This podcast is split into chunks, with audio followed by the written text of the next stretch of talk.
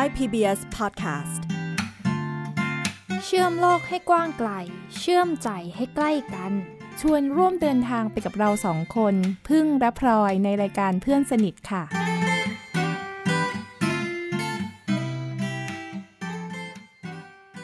พี่พึ่งค่ะพอสังเกตว่าในยุคหลังๆ มาเนี้ยน้องๆ ตาบอดหลายๆ คนน่ะเลือกเรียนคณะที่มันหลากหลายขึ้นนะ แล้วก็มีมหาวิทยาลัย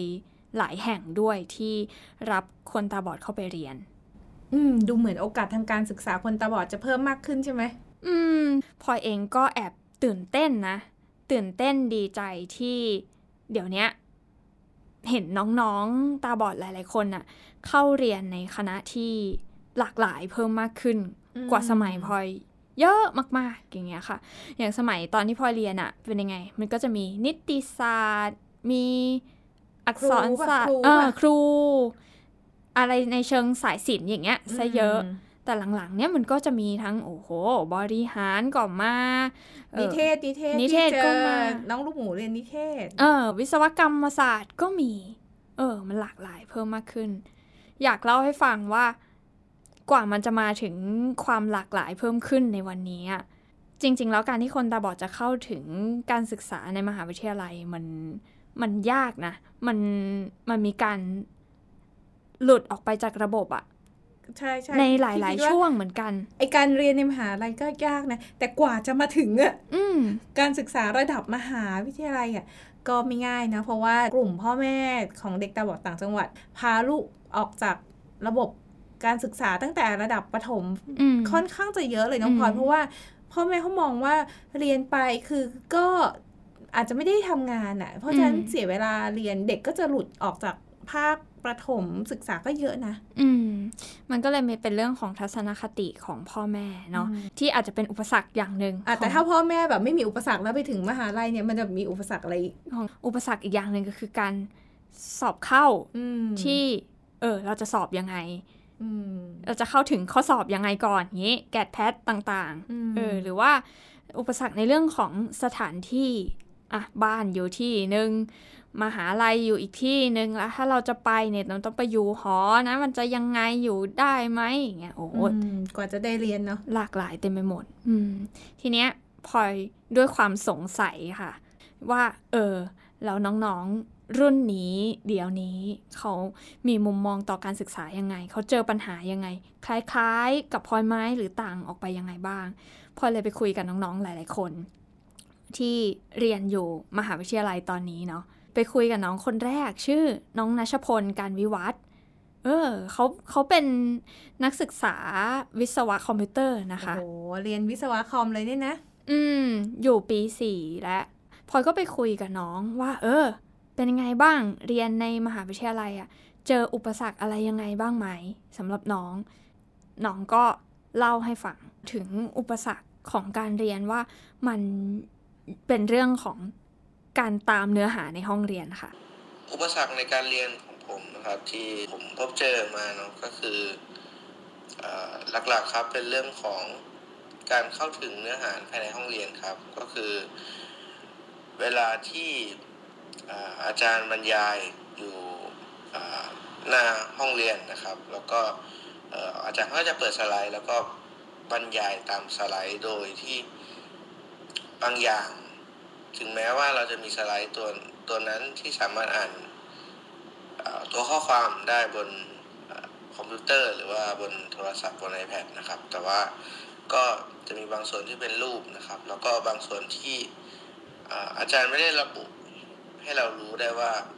อาจารย์กำลังพูดถึงจุดจุดๆไหน เช่นสมมุติว่าสไลด์มีอยู่หนึ่งร้อยสไลด์ครับ เรา ไม่รู้ได้ว่าสิ่งที่อาจารย์กำลังพูดถึงอยู่เนี่ย มันอยู่ที่สไลด์ไหนถ้าเราไม่ได้เปิดตามตลอดเวลา หรือว่าบางครั้งถ้าอาจารย์กระโดดข้ามไปข้ามมาก็ทำให้ก็ยิ่งยากขึ้นไปอีกในการ follow ตาม อุปสรรคของการดูสไลด์ของคนที่มองไม่เห็นนี่เรื่องใหญ่เหมือนกันนะ เพราะว่าพอครูเลื่อนไปเลื่อนมานี่มันก็งงๆนะน้องพลอย ถูกถูกคือหลายๆคนเนี่ยก็จะเข้าใจว่า ฟังเอาก็ได้ เออ เวลาที่เราไปไม่ไม่ใช่หลาย ๆ คนเข้าใจว่าอย่างนั้นคือ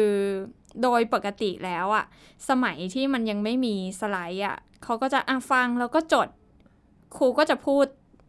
เนื้อหาทั้งหมดแล้วให้จดใช่ไหมคะอืมอะไรบางส่วนก็อาจจะมีเขียนกระดานบ้าง แต่พอเทคโนโลยีมันมันพัฒนาขึ้นไป มันก็อาจจะไม่ได้เขียนสดๆและ ก็จะมีการเตรียมสไลด์ ทีนี้เตรียมสไลด์อาจารย์บางคนก็จะแก้ปัญหาโดยการ ส่งสไลด์มาให้ก่อนอย่างเงี้ยค่ะ เออ ก็ดูเหมือนจะช่วยนะ อย่างตอนพอเรียนก็มีเหมือนกันนะคะ ส่งสไลด์มาให้อ่านก่อน ดาวน์โหลดมา อะเราก็มีโปรแกรม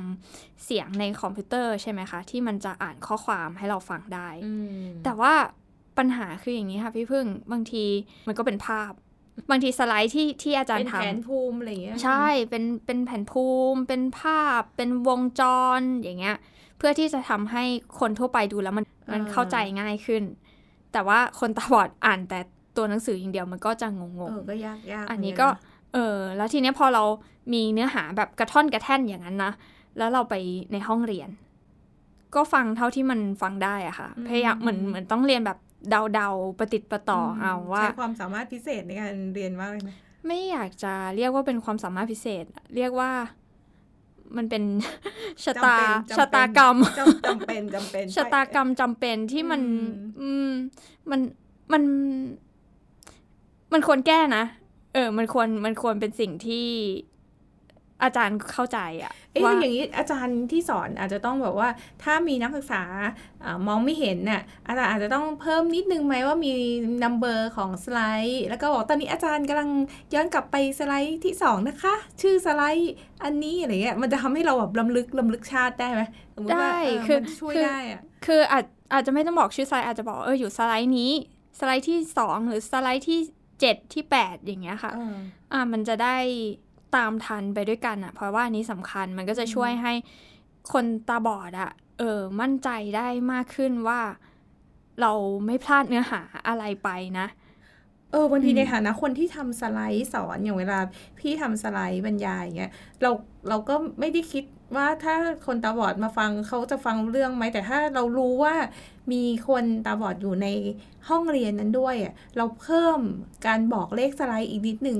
เขาก็จะตามทันมากขึ้นเนาะและและเพิ่มการอธิบายภาพด้วยค่ะอืมอย่างตรงเนี้ยถ้ามันเป็นภาพที่อย่างบางทีเป็นเป็นภาพมีสีมีอะไรคนจะเข้าใจง่ายใช่ไหมคะอืมใส่สีใช้ฟอนต์ตัวใหญ่ ๆ ใช้ฟอนต์ตัวหนาอะมันจะได้ดูเด่นๆ แต่ว่าคนตาบอดไม่ได้เห็นว่าเขาไฮไลท์ตรงไหน เขาเน้นอะไรอย่างเงี้ยถ้าอธิบายออกมา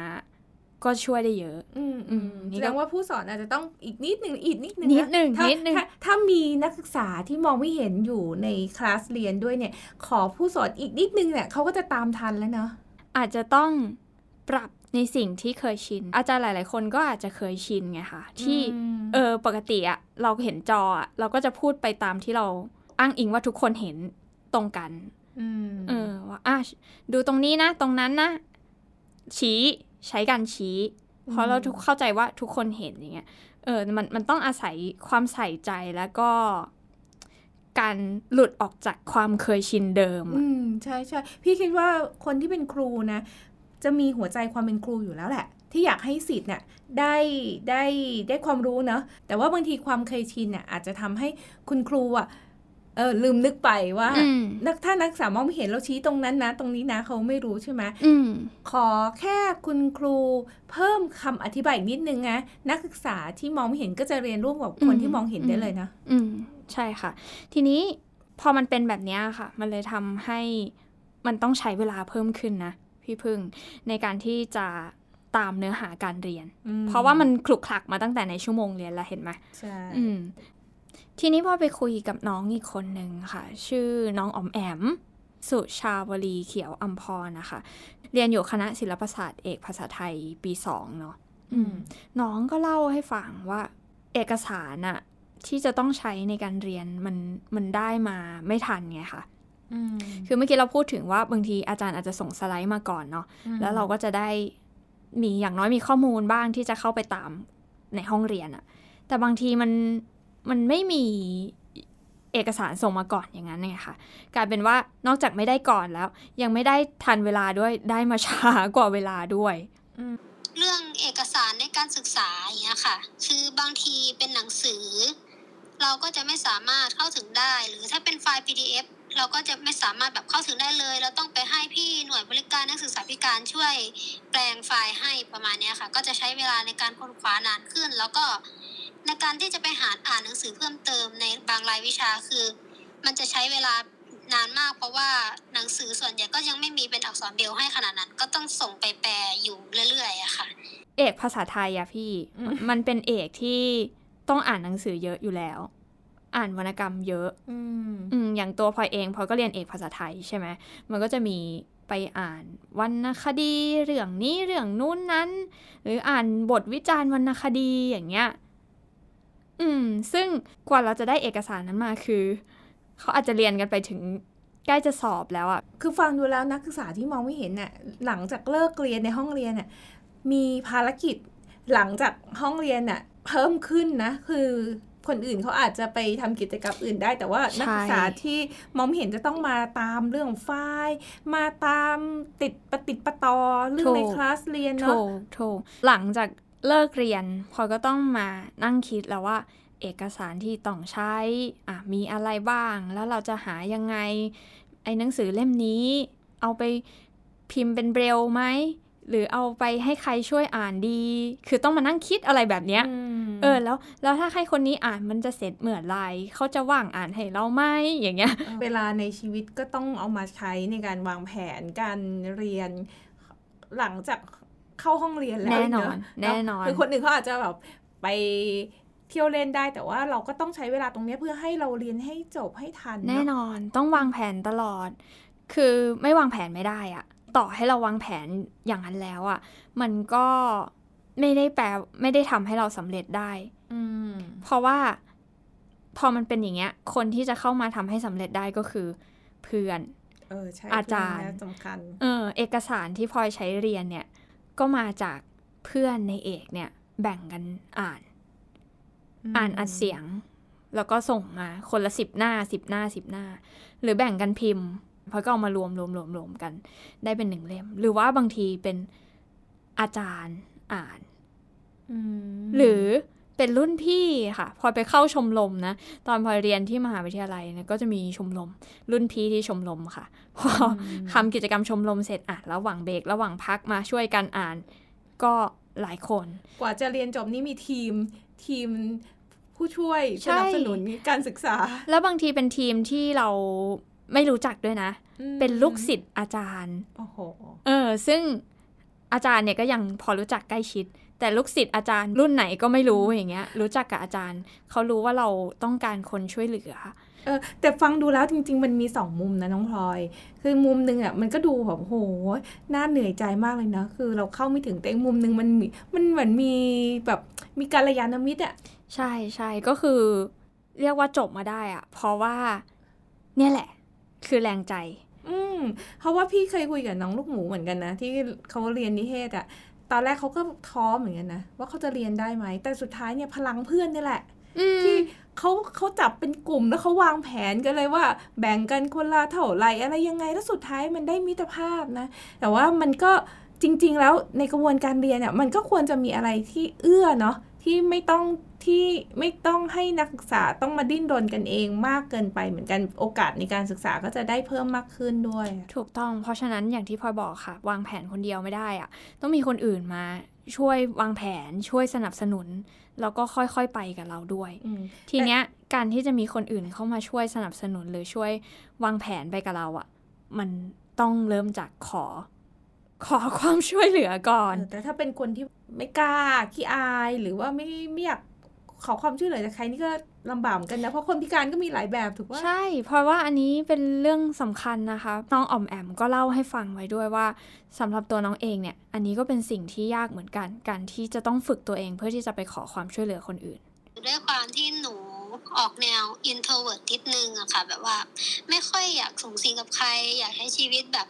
ตัวคนเดียวอะไรเงี้ย แต่ว่าพอเราเป็นคนตาบอด เราไม่สามารถทำแบบนั้นได้ร้อยเปอร์เซ็นต์นะคะ เพราะว่า หลายๆอย่างเราต้องแบบขอความช่วยเหลือคนนั้นคนนี้อะไรประมาณนี้ค่ะ ก็อาจจะเหนื่อยหน่อยในการใช้ชีวิตในแต่ละวันกลับมาก็จะต้องมาเซฟตัวเองนิดนึง พูดถึงเวลาเราเป็นคนที่ไม่อยากคุยกับใคร แล้วเราต้องไปขอความช่วยเหลือใครอยู่บ่อยๆ มันก็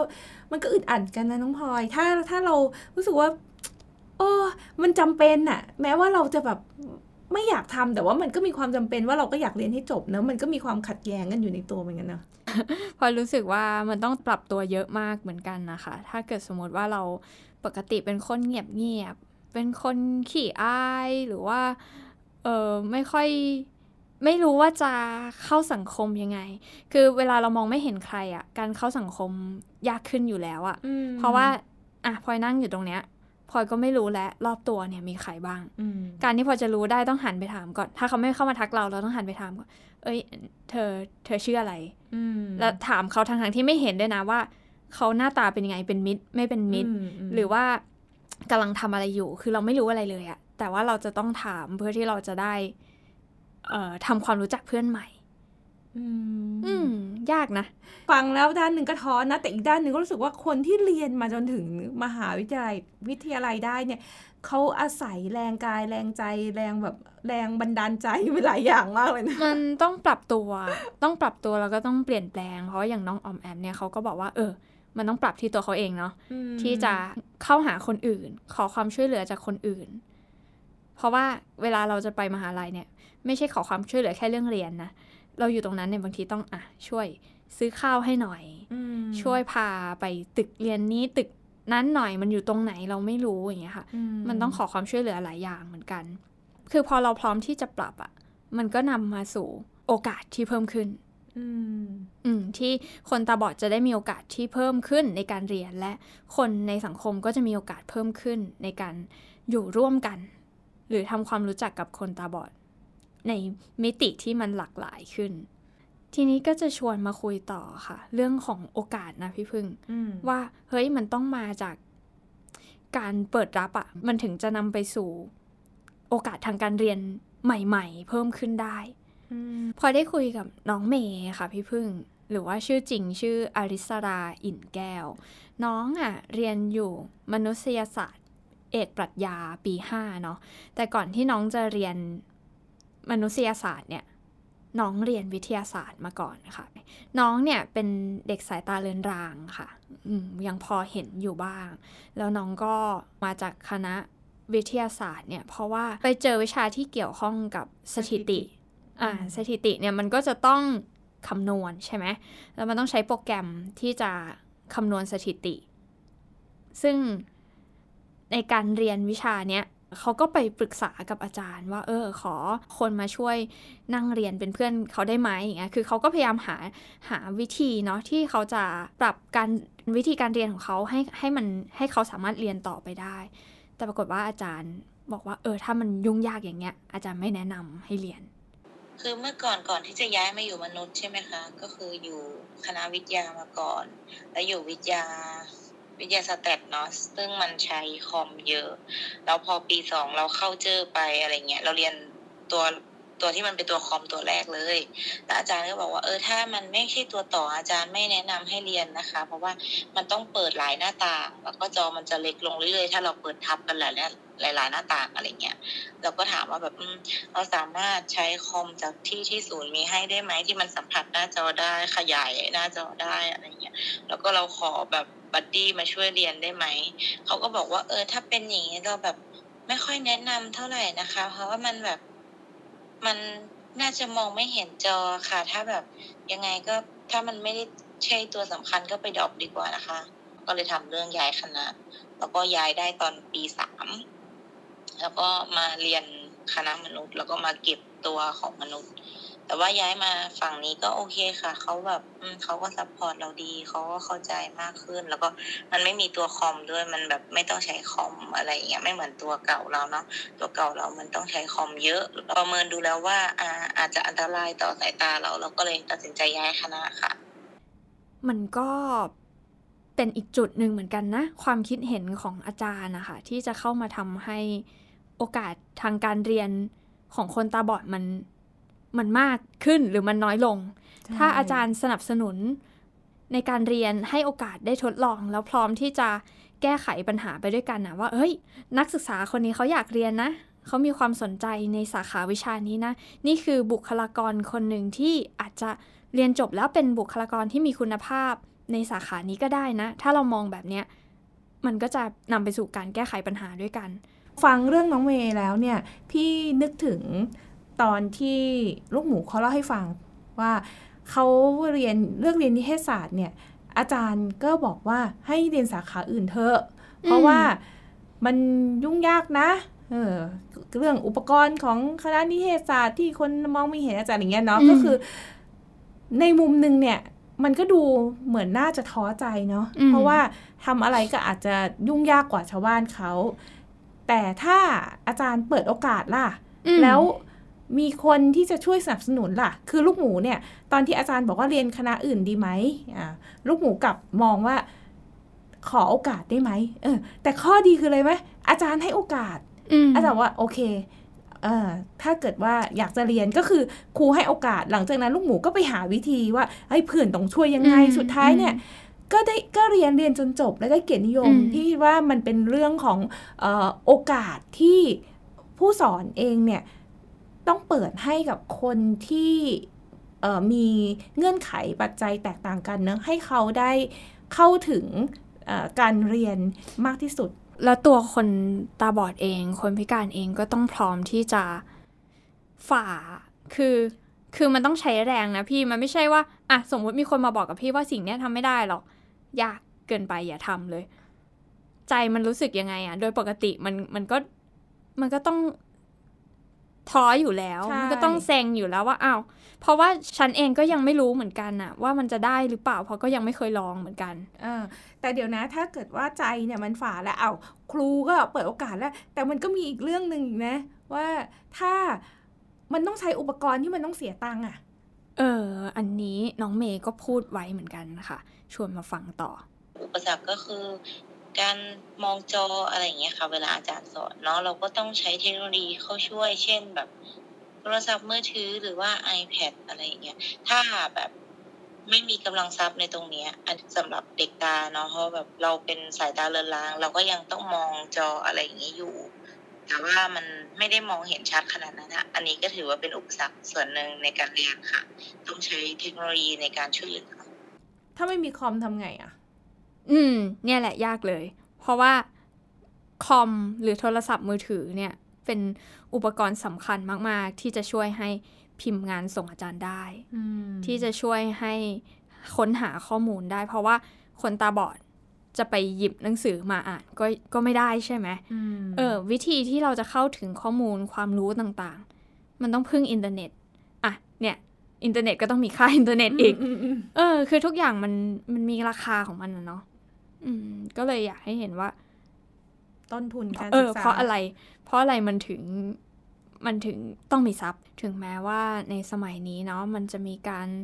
เรียนในสาขาที่มันหลากหลายเพิ่มมากขึ้น มีคนพิการ มีคนตาบอดหลาย ๆ คนที่เข้าสู่ระบบการศึกษาในมหาวิทยาลัยได้เพิ่มขึ้น แต่ว่าพลอยว่ามันแลกมาด้วยหยาดเหงื่อแรงกายอะ่ะ มันต้องมีหลาย ๆ อย่างที่มัน มันพร้อม หรือต่อให้มันไม่พร้อม มันต้องมีใจที่จะฝ่าความไม่พร้อมนั้นไป ทั้งใจของตัวคนพิการเอง และใจของอาจารย์ เพื่อน ครอบครัวอืมรวมถึงกำลังทรัพย์ใช่ใช่อันนี้สำคัญปัจเนาะจัยหลายอย่างมากๆเลย พี่เห็นคนพิการที่เรียนถึงมหาลัยแล้วเรียนจบแล้วได้เกียรตินิยมนะพี่รู้สึกแบบโหแบบชื่นชมอะชื่นชมจริง ๆ เลยนะ เพราะว่าเขาต้องฝ่าหลาย ๆ อย่าง เมื่อเรียนจบมาแล้วก็ยังเป็นอีกมีอีกด่านหนึ่งนะเรื่องการทำงานเนาะอืมคือชื่นชมเนี่ยพลอยว่ามันคือการชื่นชมแบบแพ็กทีมอืมันมาพร้อมๆกัน การที่คนพิการคนหนึ่งเรียนจบ จะเกียรตินิยมไม่เกียรตินิยมไม่รู้แหละ แต่เรียนจบมาแล้วเนี่ย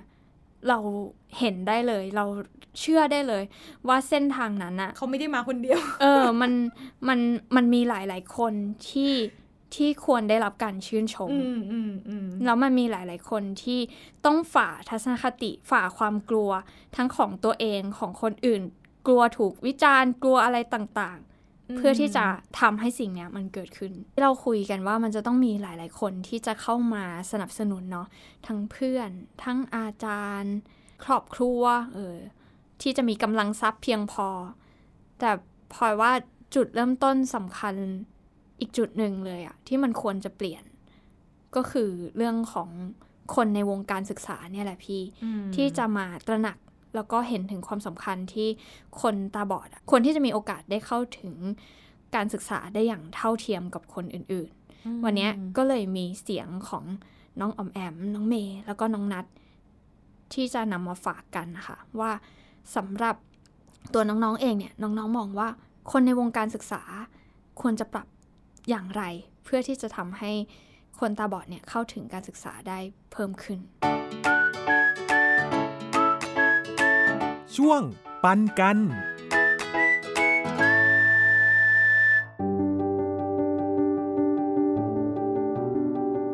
ก็สำหรับแอมสิ่งที่อยากให้คนในวงการการศึกษาเปลี่ยนเพื่อคนตาบอดนิดนึงนะคะก็คืออย่างแรกก็คืออยากให้เพิ่มหลักสูตรแบบ การสอนคนพิการเข้าไปในพวกครุศาสตร์หรือศึกษาศาสตร์ให้ทุกคนที่จบมาเป็นครูหรืออาจารย์ อย่างน้อยได้รู้ว่าการสอนคนพิการพื้นฐานต้องเป็นยังไงบ้างเนี้ยค่ะ เพราะว่าหลายคนอาจารย์หลายคนที่หนูเคยเจอมาจะยังไม่รู้ว่าต้องสอนยังไงกับคนพิการค่ะ แล้วก็อาจารย์บางคนจะไม่ถามคนพิการโดยตรงค่ะ จะไปถามคนที่เป็นเพื่อนแทน ซึ่งก็ไม่รู้เหตุผลว่า คือยังไงแต่ว่าก็อยากให้แบบ มีการปรับเปลี่ยนในเรื่องนี้อยากให้แบบว่า อาจารย์ทุกคนที่จบมาได้รู้อย่างน้อยเป็นพื้นฐานว่าเขามีการเรียนยังไงใช้อักษรเบลยังไงประมาณนี้ค่ะ แล้วก็อีกอย่างหนึ่งก็คือเรื่องทุนการศึกษาของคนพิการค่ะ ที่เป็นอ่าที่บอกว่าเรียนฟรีเรียนฟรีคือจริง ๆ มันก็เรียนฟรีจริง ๆแหละค่ะ เราได้รับทุนแบบเต็มค่าเทอมแต่ว่ากว่าที่เราจะได้เงินทุนการศึกษามาอ่า เงินชดเชยค่าเทอมมา คือมันใช้เวลานานมาก ซึ่งเราต้องสำรองจ่ายไว้ก่อน แล้วในสำหรับเด็กพิการที่บ้านฐานะไม่ได้ดีขนาดนั้นนะคะก็คือ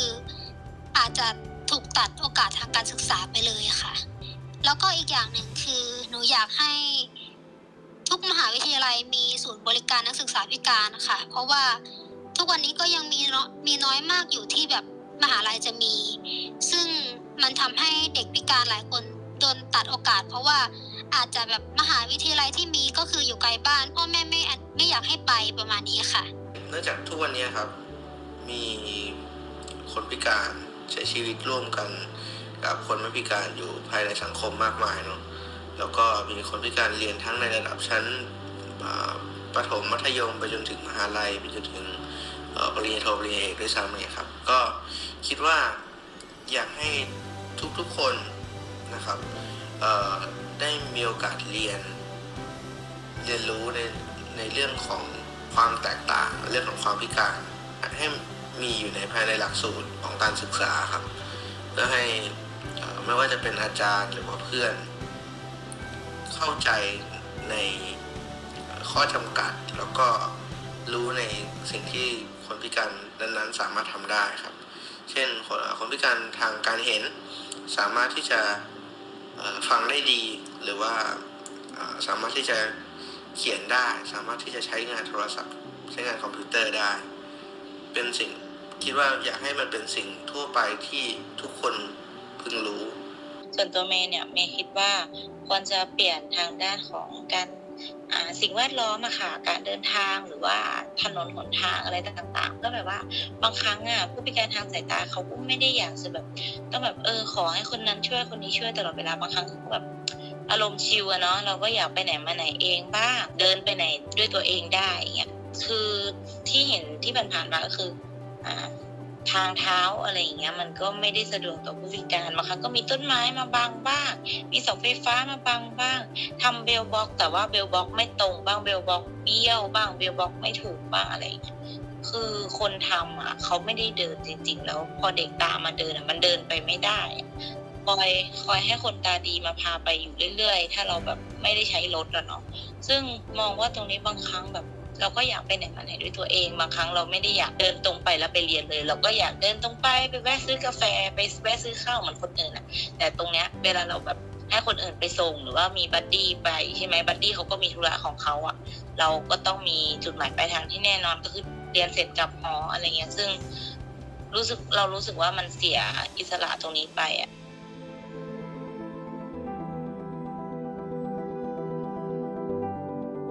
มันคือสัญลักษณ์เนาะของความอิสระ เวลาที่เราได้เข้าถึงระบบการศึกษาแล้ว มันมันบ่งบอกว่า เรามีอิสระที่จะเลือก ถ้าเกิดคณะมันเปิดกว้าง มีมหาวิทยาลัยรองรับเพียงพอเนี่ย มันก็นำไปสู่อิสรภาพในชีวิต ซึ่งทุกคนควรจะมีอืมก็ฝากเอาไว้ถึง คนในวงการการศึกษาทุกคนแหละ แล้วก็รวมถึงสังคมของเราเนาะที่จะมาร่วมกันคิด ร่วมกันทำเพื่อนำไปสู่การเปลี่ยนแปลงพร้อม ๆ กันค่ะ ตอนต่อไปจะเป็นอะไรฝากติดตามกันใน EP หน้านะคะ วันนี้เราสองคนลาไปก่อนละค่ะ สวัสดีค่ะ ติดตามรายการได้ทางเว็บไซต์และแอปพลิเคชันของไทย PBS Podcast Spotify SoundCloud Google Podcast Apple Podcast และ YouTube Channel ของไทย PBS Podcast Thai PBS Podcast We the World We the Voice